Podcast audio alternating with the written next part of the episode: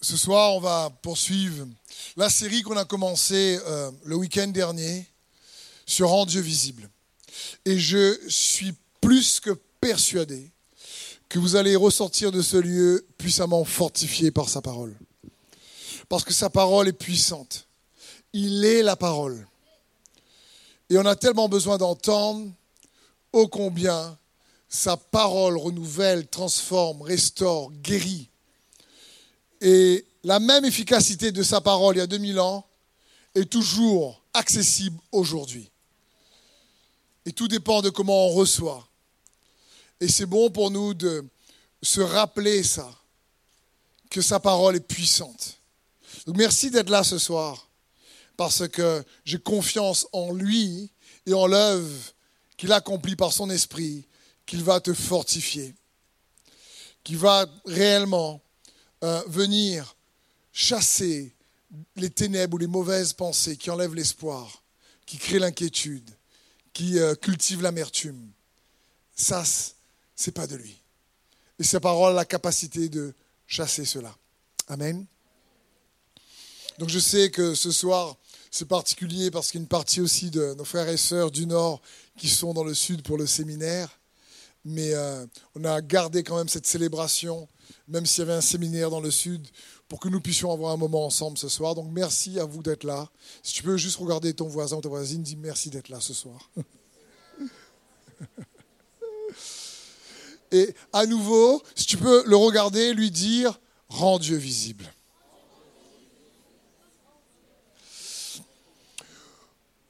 La fois dernière, on a vu que Jésus dit, vous êtes la lumière et que le rôle de la lumière, ben, c'est de rendre visibles les choses cachées dans les ténèbres.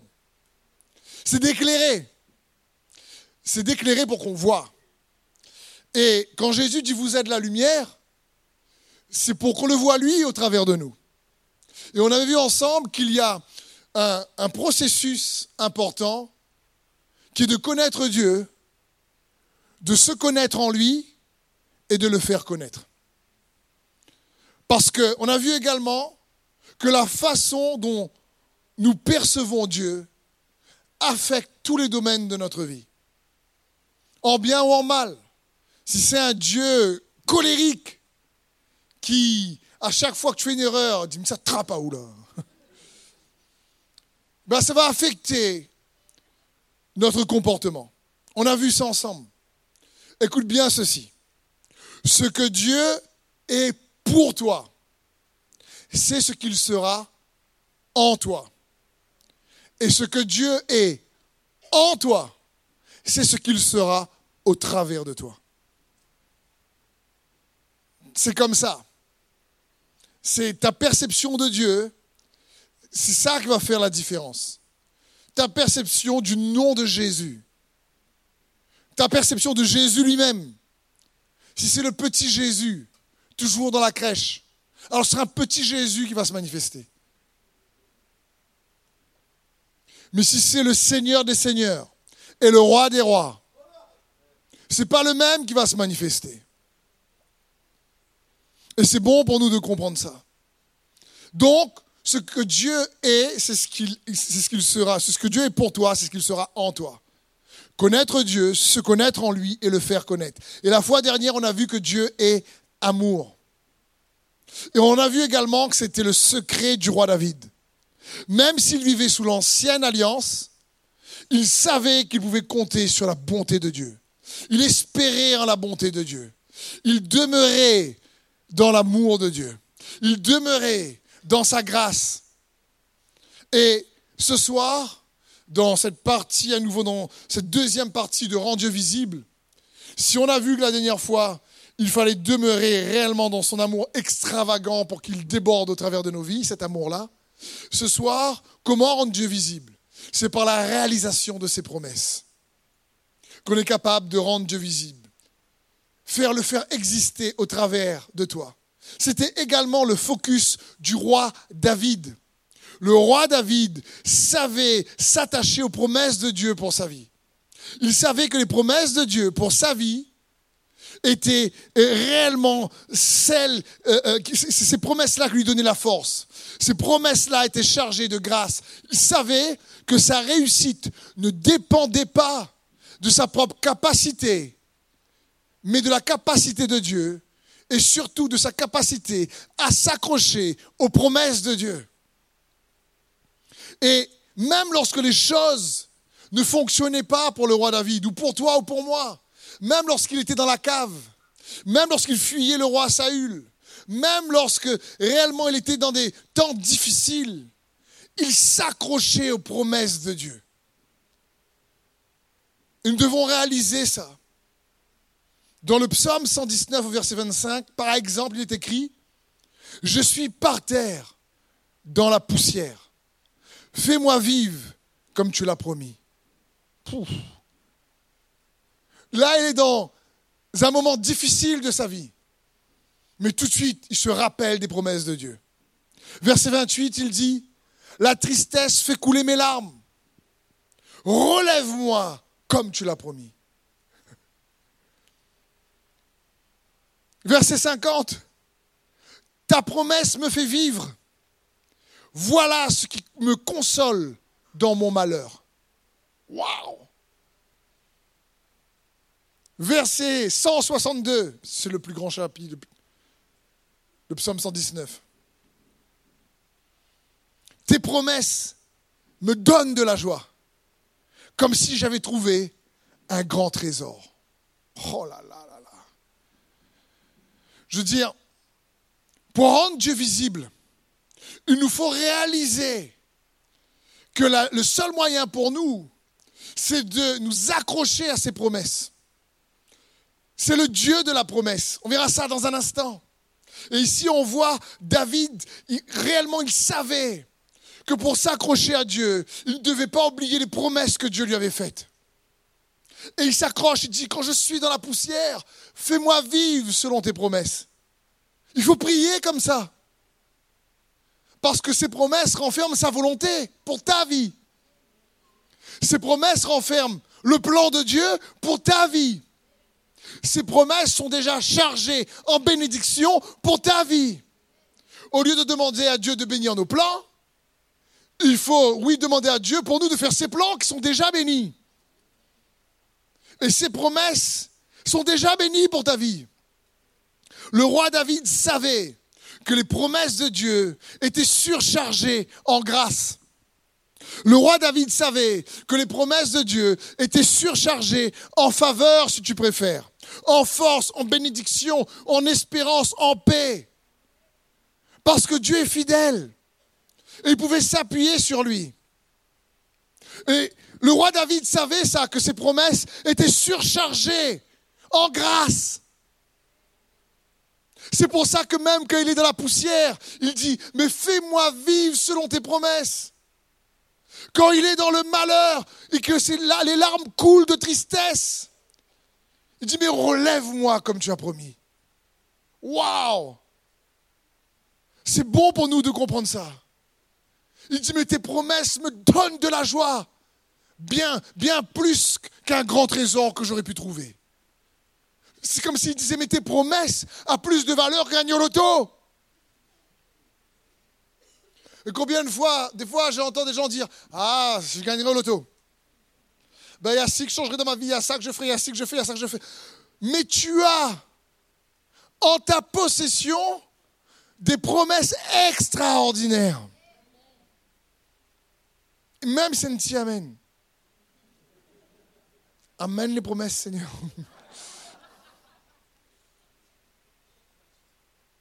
David savait que les promesses de Dieu lui conduiront toujours vers la victoire. Les promesses de Dieu renferment le succès que Dieu veut pour ta vie. La réussite que Dieu veut pour ta vie. C'est renfermé dans ses promesses. Quelle est ta réponse à ces questions? Par exemple, qu'est-ce que tu mettrais derrière cette phrase? J'ai réussi ma vie ou ma carrière à cause de. À cause de quoi? Tes talents? Tes compétences? Tes parents? À cause de quoi? Ou l'inverse je n'ai pas réussi ma vie à cause de, ou ma carrière à cause de mes parents, parce que je suis nul, Parce que j'ai pas appris à l'école. Parce que j'ai pas de diplôme. Parce que je suis né d'une petite famille, d'une petite tribu. Parce qu'il y a la goyave de France. Tout est gros là-bas, tout est petit ici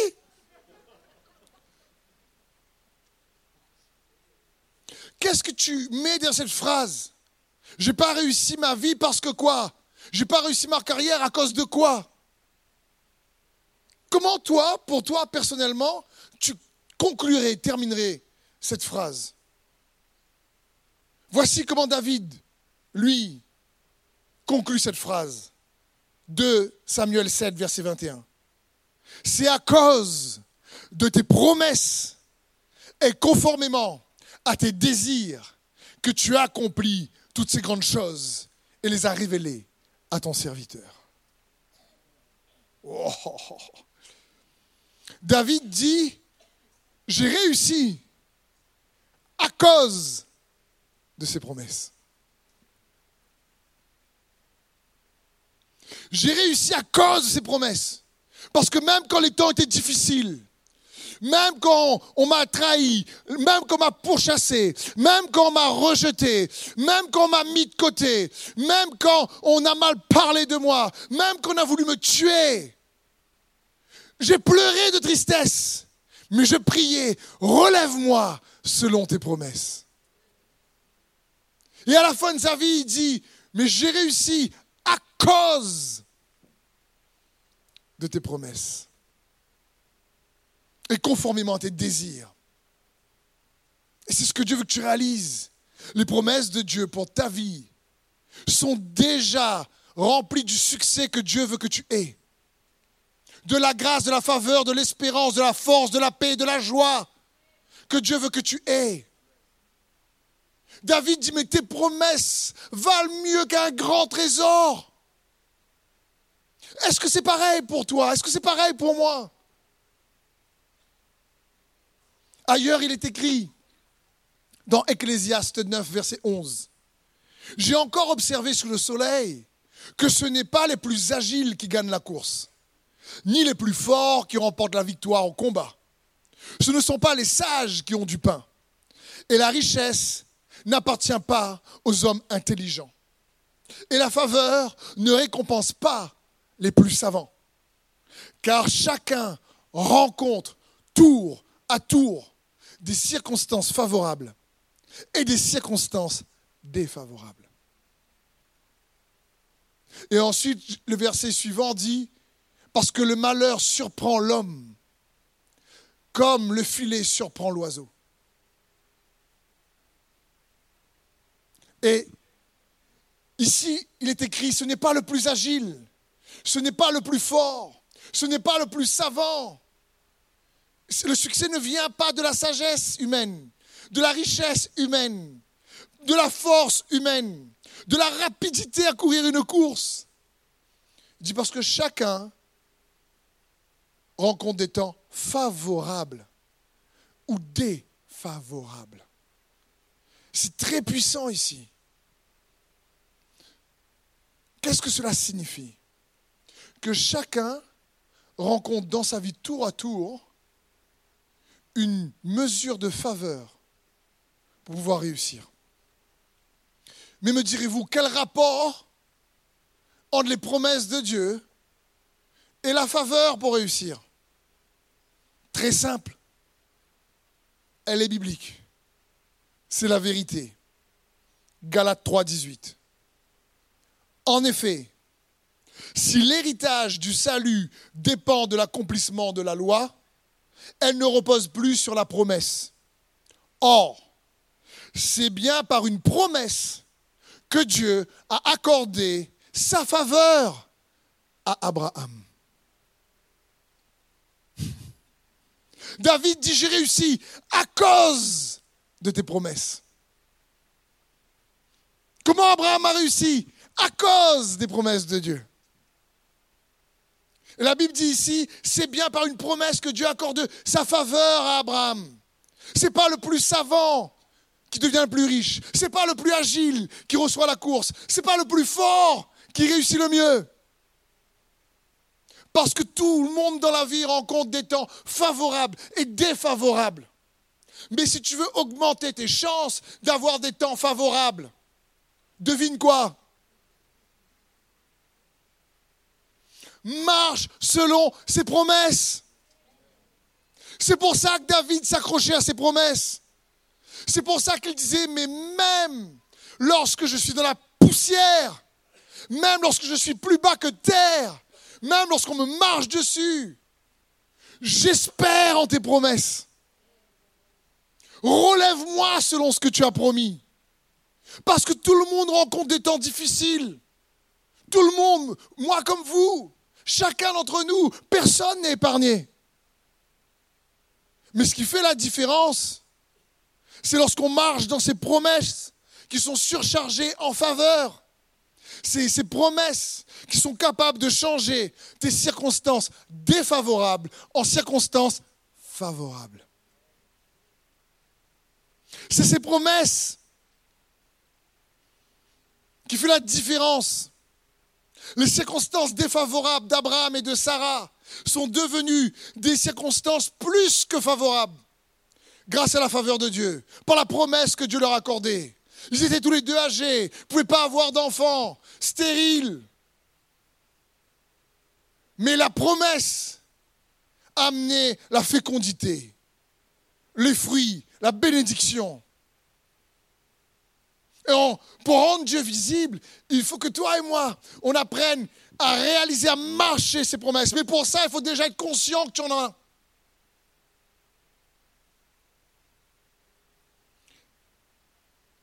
Le psaume 89, 16 dit Oh, qu'il est heureux le peuple qui s'est acclamé. L'Éternel, Éternel, à ta lumière, il peut cheminer. Il se réjouira sans cesse que tu es son Dieu. Et c'est grâce à ta justice qu'il peut s'élever. Car c'est toi qui constitues l'éclat de sa force. Et c'est grâce à ta faveur que nous triomphons. C'est grâce à ta faveur que nous avons la victoire. C'est grâce à ta faveur qu'on réussit. Mais sa faveur nous est accordée comment? Par ses promesses. David avait compris cela. Abraham a eu la foi en Dieu et en ses promesses. Parce qu'il connaissait que Dieu est fidèle. Cette grâce, cette faveur que nous recevons au travers des promesses nous fait triompher de l'adversité. Cela parle ici de victoire. Ah, grâce à ta faveur, nous triomphons. C'est-à-dire qu'on remporte, grâce à sa faveur, une domination assurée, établie sur l'adversité. David dit c'est à cause de tes promesses. Et c'est ça qui fait naître la foi. Ce n'est pas à cause de, nos, nos capacités humaines le plus agile, le plus savant, le plus diplômé. Ce n'est pas nos qualifications humaines qui nous qualifient pour lui. Je prends l'exemple de Ruth, de la parole de Dieu. Elle n'a aucune qualification. Elle, tout simplement, suit sa belle-mère Naomi, dont le nom signifie grâce ou faveur. Elle a perdu son mari. Sa belle-mère a perdu son mari. Elle est dans, elle n'a plus rien, elle est veuve. Mais elle dit à Naomi, lorsque Naomi dit arrête de me suivre, parce qu'à l'époque, si un, mari mourait, il fallait que la femme se marie avec le frère. Et son frère aussi, son mari est mort, ils étaient deux. Et Naomi dit, mais écoute, si tu me suis, j'ai plus de fils à te donner, quoi. Même si j'en ai un, le temps que je retrouve un mari, le temps que la machine se remet en route. Le temps que le bébé arrive et grandit, bah écoute, je sais pas si toi tu veux encore, avoir encore des enfants. Donc elle lui dit, mais me suis pas. Mais vous connaissez, pour la plupart d'entre vous, cette réponse de Ruth. Là où tu iras, j'irai. Là où tu mourras, je mourrai. Ton Dieu sera mon Dieu et ton peuple sera mon peuple. Je veux dire, mais waouh! Et, ici, Naomi la laisse fait en sorte qu'elle puisse la suivre. Mais elle dit quelque chose de fort. Elle dit, ton Dieu sera mon Dieu. Elle dit, tu vois ton Dieu là, quand j'ai entendu mon mari parler de ton Dieu, quand j'ai entendu le beau-frère, ton mari parler de Dieu, quand toi je t'entends parler de ton Dieu, c'est ce Dieu-là que je vais m'accrocher. Ce n'est pas le Dieu de ma nation ou de mes pères. Non, non, je ne veux plus rien avoir à faire avec ce Dieu-là. Mais ce Dieu-là, ce Dieu d'Abraham que tu m'as raconté, ce Dieu d'Isaac, ce Dieu de Jacob, ce Dieu-là, ce Dieu fidèle à ses promesses, lui, je veux m'accrocher à lui. Et dans Ruth 2.2, Rue de la Moabite dit à Noémie, je voudrais bien aller au champ glaner des épis lorsqu'ils arrivent en Israël, derrière quelqu'un qui me considérait avec faveur. Elle répondit, va ma fille. Au verset 3, partit donc, elle se mit à glaner dans les champs derrière les moissonneurs. Il arriva par hasard qu'elle se trouvait dans un champ appartenant à Boaz, ou Boaz, fonction des versions, ce parent d'Elimelech. C'est quoi l'histoire? Elle s'accroche à Dieu. Elle n'a pas de travail dans le pays d'Israël. Toutes les deux sont veuves. Et elle dit, écoute, ce que je vais faire, c'est que je vais aller glaner du blé ben, dans un terrain où on moissonne. Et on verra ce qui se passe. Est-ce que je pourrais avoir une faveur? Et la Bible dit, il arriva par hasard. Le hasard de Dieu. Il arriva par hasard qu'elle se trouvait dans le champ de Boaz, qui est devenu plus tard son mari, qui était haut placé, riche. Je veux dire, un, homme incroyable avec des qualités de cœur super. Mais j'aime bien, il arriva par hasard. Car tout le monde dans la vie tour à tour rencontre des temps favorables et défavorable. Mais quand tu marches selon la promesse de Dieu, alors tu marches selon les grâces, la faveur que Dieu t'accorde avec ses promesses. Quand Ruth a décidé de s'accrocher au Dieu de Noémie, qui est l'Éternel, riche en bonté et en miséricorde, qu'est-ce qui s'est passé? Il arriva par hasard.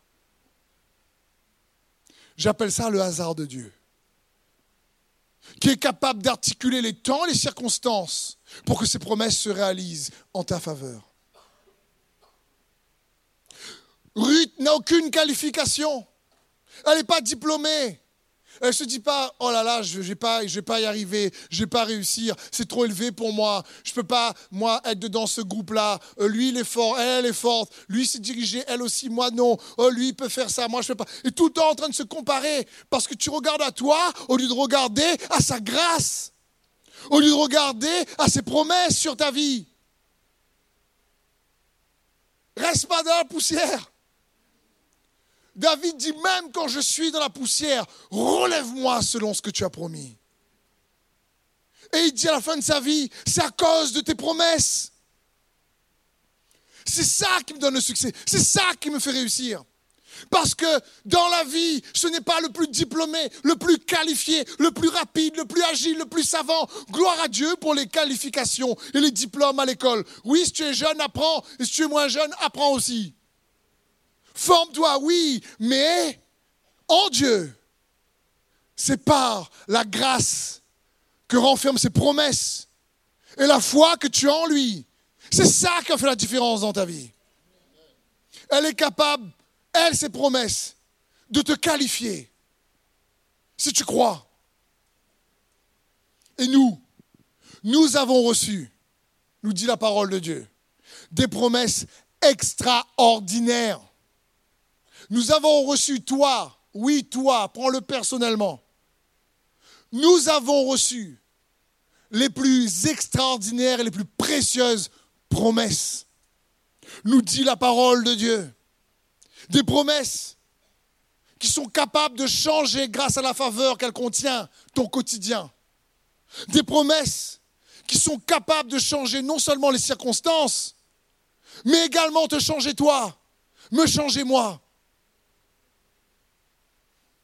2 Pierre 1, 3. Sa divine puissance nous a donné tout ce qui est nécessaire à la vie et à la piété, en nous faisant connaître celui qui nous a appelés par sa propre gloire et par sa force. Celle-ci nous assure les plus grandes et les plus précieuses promesses. Ainsi, grâce à elle, les promesses, vous pouvez fuir la corruption qui existe dans le monde par la convoitise et devenir participant de la nature divine. Par l'œuvre de Jésus-Christ à la croix, mort et ressuscité, Dieu a manifesté sa gloire et avec force et il nous a assuré, il nous a donné les plus grandes et les plus précieuses promesses.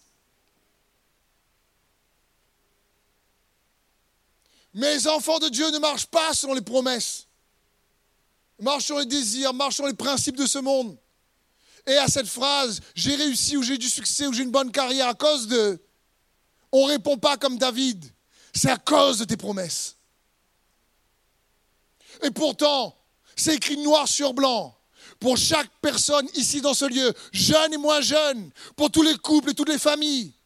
C'est par son œuvre à la croix qu'il a manifesté sa gloire et c'est par elle qu'il nous assure les plus grandes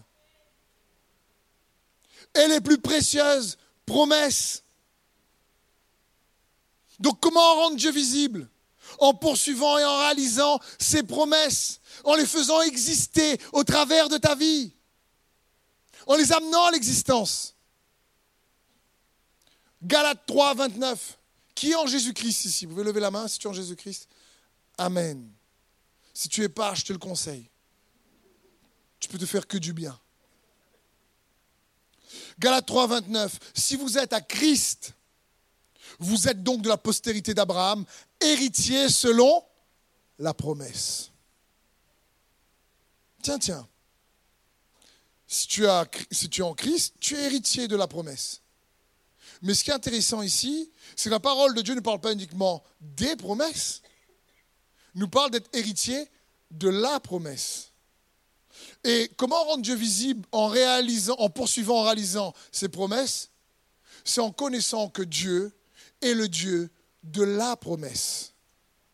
Il faut que tu connaisses qui il est. Parce que je vous l'ai dit, ce que Dieu est pour toi, c'est ce qu'il sera en toi. Et c'est ce qu'il est en toi, c'est ce qu'il sera au travers de toi.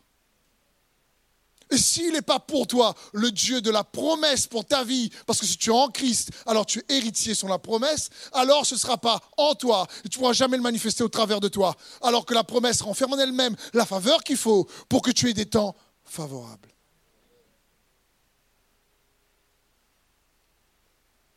2 Corinthiens 1, 20.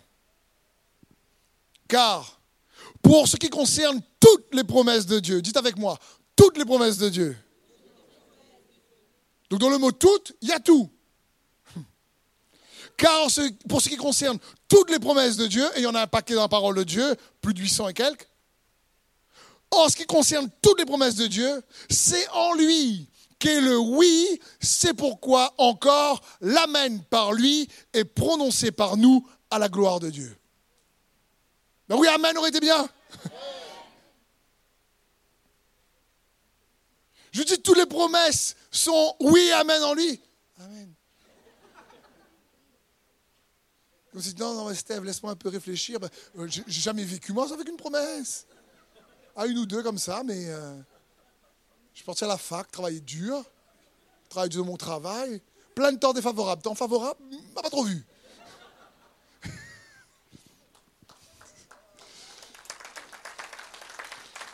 Mais comprends bien, le Seigneur veut nous encourager, toi et moi, ce soir par sa parole, à faire en sorte que les temps défavorables, si tu marches selon ses promesses, seront transformés en temps favorables. Parce que c'est par ses promesses qu'il a accordé sa faveur à Abraham. Mais Abraham, lui, il a reçu avec foi. Toi, le reçois-tu? Oui, Amen, peut-être. Redis un coup là. Toutes les promesses sont oui et Amen en Jésus-Christ. Je vais redire, toutes les promesses sont oui et amen en Jésus-Christ. C'est pas, ben ouais, mais tu sais, pasteur, mais moi, franchement, j'aimerais dire oui, mais je ne sais pas vraiment si c'est oui. Peut-être que c'est sa volonté, peut-être de me donner un temps favorable. mais mon passé, mon passé, arrête C'est pas oui, se manquer peut-être d'avoir. C'est pas oui et non. C'est pas, ben écoute, tu crois vraiment que je peux avoir une vie? Jésus a dit, il est venu nous donner la vie et la vie en abondance. Ben pourquoi vu euh. Mais c'est pas parce que tu l'as pas encore vu ou expérimenté qu'il veut pas te le donner. Mais si toi tu crois pas que toutes les promesses en Jésus-Christ sont oui et amen. Toutes les promesses sont oui et amen. Ça veut dire quoi oui? J'affirme, je confirme, j'accepte, je suis d'accord, je prends, je reçois. C'est ça oui. Et normalement, c'est pour ça qu'il y a le oui et l'amen. Amen n'est pas fin de la prière.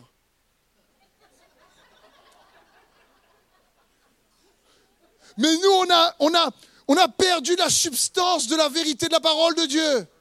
Quelqu'un a pris, on dit Amen, et dans le groupe de prière, on n'a même pas écouté ce qu'il a dit. On est parti dans nos pensées, puis quelqu'un dit Amen, on dit Amen, Amen. Amen est fini.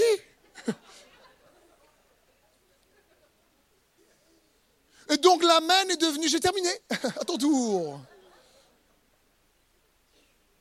Dis, on attend Amen, nous, pour dire c'est fini. Mais ici, Amen, ça ne veut pas dire c'est fini, ça veut dire qu'il en soit ainsi. Ça veut dire oui et Amen, je prends, j'accepte, je reçois, j'affirme, je confirme, c'est vrai, je veux. Quand la parole de Dieu dit que toutes les promesses en lui sont oui et Amen. En Jésus-Christ. Nous devons réaliser ça.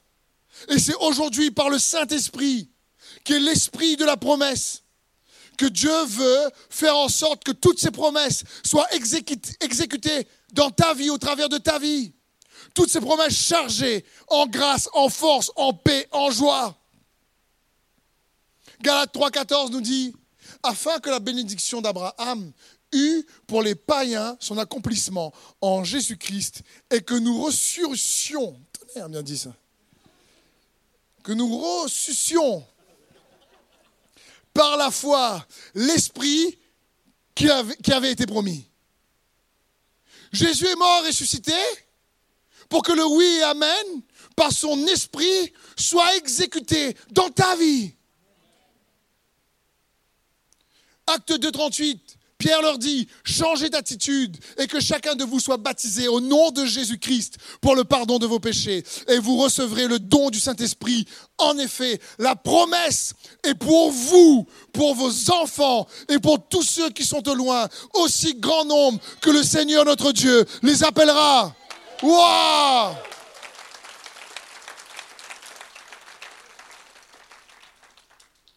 Mais quand on a des problèmes, des difficultés, de l'adversité dans la vie, on oublie ça. On est omnibulé par nos difficultés, C'est qui absorbe toute notre attention. David ne laissait pas les difficultés venir faire en sorte qu'il oublie les promesses de Dieu. Et il les rappelait à Dieu sans cesse. Et à la fin de sa vie, il dit, mais c'est à cause de tes promesses. C'est juste incroyable. Et la promesse, et pour vous, pour vos enfants et pour tous ceux qui sont au loin. Apprends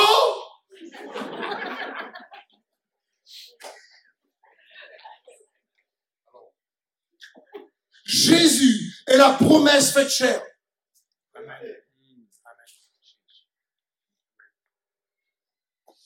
En lui, toutes les promesses de Dieu se réalisent. Par lui, toutes les promesses de Dieu se réalisent mais en lui et par lui, avec le Saint-Esprit, on a plus que les promesses. On a le promesseur.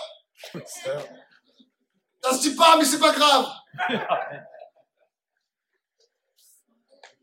On n'a pas uniquement les promesses, On a celui qui promet. C'est pour ça, au lieu de dire en lui les promesses sont oui, amen, on dit en lui la promesse sont oui et amen. Parce que la véritable promesse était faite chair en Jésus-Christ. Et aujourd'hui, le Saint-Esprit veut reproduire ce Christ qui a réalisé les promesses de manière parfaite dans sa vie, au travers de ta vie. C'est pour ça qu'il a envoyé le Saint-Esprit, afin que nous soyons transformés de gloire en gloire, comme par le Seigneur, l'Esprit. De Corinthiens 3. C'est le rôle du Saint-Esprit d'exécuter ce que Jésus a réalisé dans ta vie, dans ma vie. Et donc Dieu la promesse. On a plus que les promesses. On a le promesseur. Celui qui donne les promesses. Celui qui est fidèle, tu préfères. Celui non seulement qui tient ses promesses, mais qui est lui-même la promesse. Écoute bien ceci. Dieu ne promet pas uniquement de te faire justice, il est notre justice. Dieu ne promet pas uniquement de te donner de la sagesse, il est notre sagesse. Dieu ne promet pas uniquement de te sanctifier, il est notre sanctification. Dieu ne te promet pas uniquement de te racheter, il est notre rédemption. 1 Corinthiens 30. Or, c'est par lui que vous êtes en Jésus-Christ, lequel, par Dieu, a été fait pour nous sagesse, justice, sanctification et rédemption. On a plus que les promesses. On a celui qui a personnifié la promesse. C'est-à-dire, Dieu n'est pas uniquement celui qui pourvoit, il est ta provision.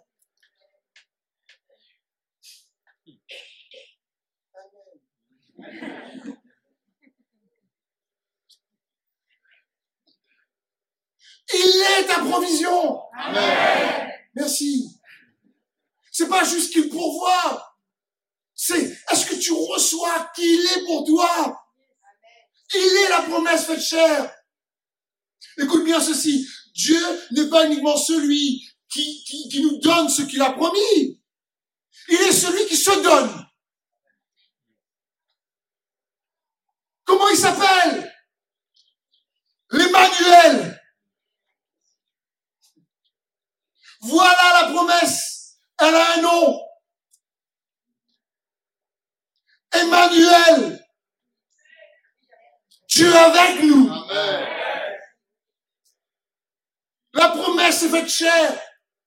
Et quand tu as lui, tu as tout ce qui va avec. Amen. La justice, la paix, la joie, l'espérance, celui qui pourra voir tout. Matthieu 1, 23.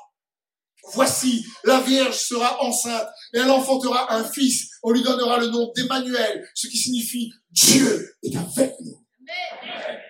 Voilà la promesse. Et Jésus dit, je vous abandonnerai pas, je serai avec vous jusqu'à la fin du monde. Mais il est avec toi. Mais quelle, la promesse, toutes les promesses sont oui, amen en Jésus-Christ. Pourquoi? Parce que la promesse s'est faite chair. La promesse en Jésus-Christ, c'est un nom, Emmanuel, qui signifie Dieu est avec nous. Et nous devons réaliser ça. Je prends l'exemple de Joseph, qui est un homme qui s'accrochait aux promesses. Joseph est quelqu'un d'incroyable. Joseph, verset 30, chapitre 39, verset 11 nous dit, quand Joseph arriva en Égypte, il fut acheté aux Ismaélites qu'il avait conduit là-bas par un haut fonctionnaire du pharaon nommé Potiphar, qui était le commandement de la garde royale. Verset 2. L'Éternel fut avec Joseph, de sorte qu'il réussissait dans tout ce qu'il entreprenait. Il demeura dans la maison de son maître égyptien. Rappelons-nous le contexte. Joseph est un fils de Jacob, le Dieu d'Abraham, Dieu d'Isaac, Dieu de Jacob. Joseph est, est, le préféré de son papa. Il a la tunique multicolore. Joseph, le petit chouchou. Le petit gâté. Les frères en avaient assez du petit gâté. Regarde à lui. Qu'est-ce qu'ils ont fait? Ils l'ont vendu en tant qu'esclave. Ils sont partis mentir à leur papa pour dire, hé, hey, papa, il est mort. Au moins, les gars disent, hé, hey, lui, le petit frère, le petit frère là, il est mort. Et ils ont vendu leur petit frère sur le marché en tant qu'esclave. Fait croire à leur papa qu'il est mort. Du préféré, il passe en quelques instants à quelqu'un d'inconnu, méprisé, éloigné de sa famille, rejeté par ses frères. Plus, en réalité, en lui, de, de, de, il voit plus son pays, il voit plus son papa, il voit plus sa maman, il va plus voir ses frères. En un instant, il arrive en Égypte, nu, vendu, en tant qu'esclave. On change son nom. Il n'a pas un euro sur lui. Même pas le vêtement sur lui. Son nom, il peut dire, on s'en fiche, je lui donne un autre. On veut changer son identité. Il part dans un pays qu'il ne connaît pas. Servir des gens qu'il ne connaît pas. Sur le marché des esclaves alors qu'il le préférait. De son papa. Et là, là, on peut dire qu'on peut avoir, on peut manquer un peu d'espoir. D'un côté, il a tout, et en un instant, il n'a plus rien. Il a juste sa foi en Dieu. Et il est vendu en tant qu'esclave. Un homme nommé Potiphar. Mais au verset 2, la Bible dit que l'éternel avec Joseph. Même dans ta galère, même quand on te dépouille, même quand c'est difficile, même quand les circonstances nous révèlent que les choses ne vont pas, même quand Joseph était rejeté, même quand Joseph était méprisé, même qu'on a menti à son sujet, même qu'on a voulu changer son identité. La Bible dit, mais Dieu était Joseph. L'Emmanuel était avec Joseph. Et même si les circonstances à ce moment-là étaient défavorables, même si la saison à ce moment-là était défavorable, mais Joseph savait que Dieu était capable de le délivrer. Joseph a dû se rappeler les histoires de son papa Jacob, son grand-père Isaac, de son arrière-grand-père Abraham, le Dieu de la promesse? Il a dû se rappeler que dans Genèse 26, lorsqu'il dit, je rendrai ta descendance aussi nombreuse que les étoiles du ciel, je lui donnerai tous ces territoires, et tous les peuples de la terre seront bénis en ta descendance. Il a dû se rappeler pas uniquement les rêves qu'il avait reçus, mais il a dû se rappeler les promesses de Dieu que sa famille avait reçues? Mais nous, ces promesses d'Abraham, d'Isaac et de Jacob sont oui et amen en Jésus-Christ. Sauf que quand nous, on est dans des saisons difficiles, on oublie qu'il reste et qu'il est l'Emmanuel. Et on commence à se demander pourquoi, peut-être c'est moi, peut-être c'est l'autre, peut-être qu'on l'a fait, peut-être je sais pas, j'ai un problème, peut-être ci, peut-être ça. Au lieu de fixer ses regards sur l'Emmanuel, la promesse est faite chère parce que Dieu est avec nous. Parce que quand Dieu est avec toi, à un moment donné, même lorsque tu es au plus bas, ben, ça va commencer à se voir. Ça va commencer à se voir. Joseph savait que Dieu était avec lui. C'est pas les, les circonstances qui le définissaient. C'est sa foi en Dieu qui le définissait. Il s'accrochait aux promesses de Dieu. Et il savait que Dieu a dit toutes les nations de la terre seront bénies par ta descendance. Et même lorsqu'il était au fond du trou, il a cherché à être une bénédiction pour les autres. Il est devenu une bénédiction pour Potiphar. Il a travaillé loyalement. Potiphar a vu la faveur sur Joseph. Il lui a donné la tendance sur tous ses biens. La Bible dit Joseph était, en plus de la faveur, il était beau, rapide.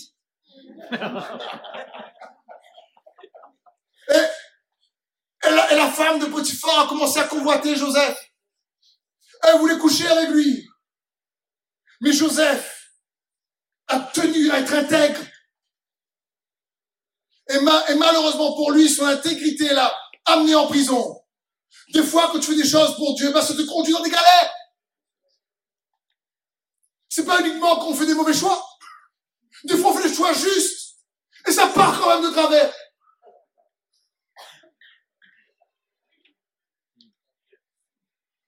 Mais malgré tout, il a une promotion à ce moment-là d'esclave, il passe à prisonnier.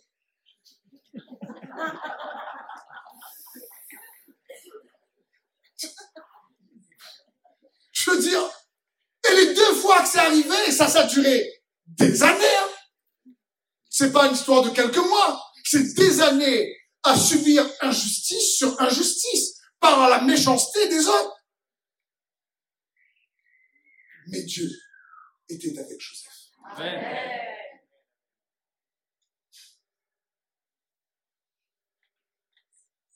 Et en Jésus-Christ, ses promesses sont oui et amen.